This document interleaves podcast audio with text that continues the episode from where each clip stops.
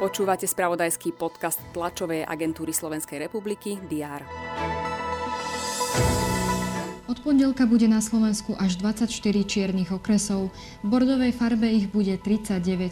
Parlament podržal vo funkcii ministra hospodárstva Richarda Sulíka. Združenie miest a obcí Slovenska chystá petíciu za to, aby boli na Slovensku na miesto jedného viaceré volebné obvody pre parlamentné voľby. Poľsko musí platiť denné penále vo výške milión eur v súvislosti so spornými súdnymi reformami. To sú niektoré z aktualít, ktoré sme vám včera priniesli v spravodajstve TASR. Aj vo štvrtok 28. októbra budeme informovať o všetkom dôležitom. Vítajte pri diári. Pripomíname si 103 rokov od vzniku samostatného Československého štátu. Prezidentka Zuzana Čaputová pri tejto príležitosti položí venec k pamätníku Milana Rastislava Štefánika i k pamätníku Československej štátnosti.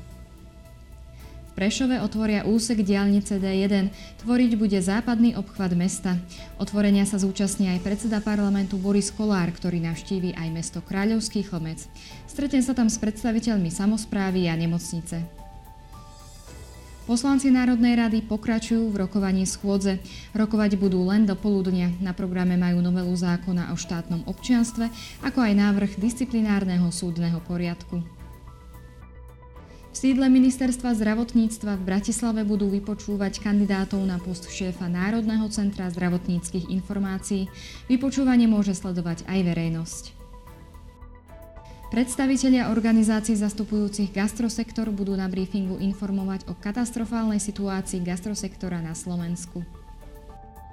Pozrieme sa aj do zahraničia. V Česku sa v súvislosti s hospitalizáciou prezidenta Miloša Zemana odložilo odovzdávanie vyznamenaní na Pražskom hrade.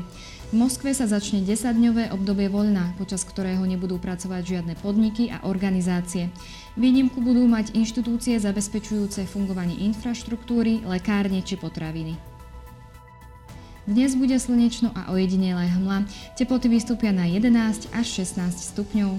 Aktuálne informácie vám prinesieme v spravodajstve TASR a na portáli teraz.sk. Prajem vám pekný deň.